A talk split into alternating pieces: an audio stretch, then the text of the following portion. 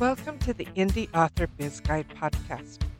I'm Tora Moon, genre bending fantasy and sci fi author, indie business author, and entrepreneur. Are you a self published or independent author or want to become one? Does the business side of writing confuse you?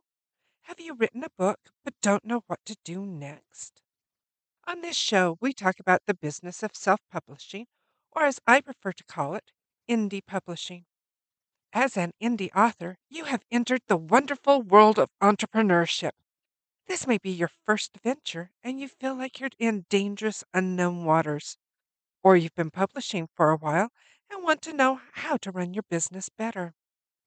If you are a fiction or nonfiction author who is or wants to self publish and wants to know how to run their business better, this podcast is for you. On this podcast, I guide you through the rocky waters of the indie publishing industry.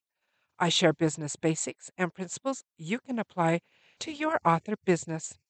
Other indie authors share their experiences and expertise to help build your indie author business or just to help give you some more insight into your career.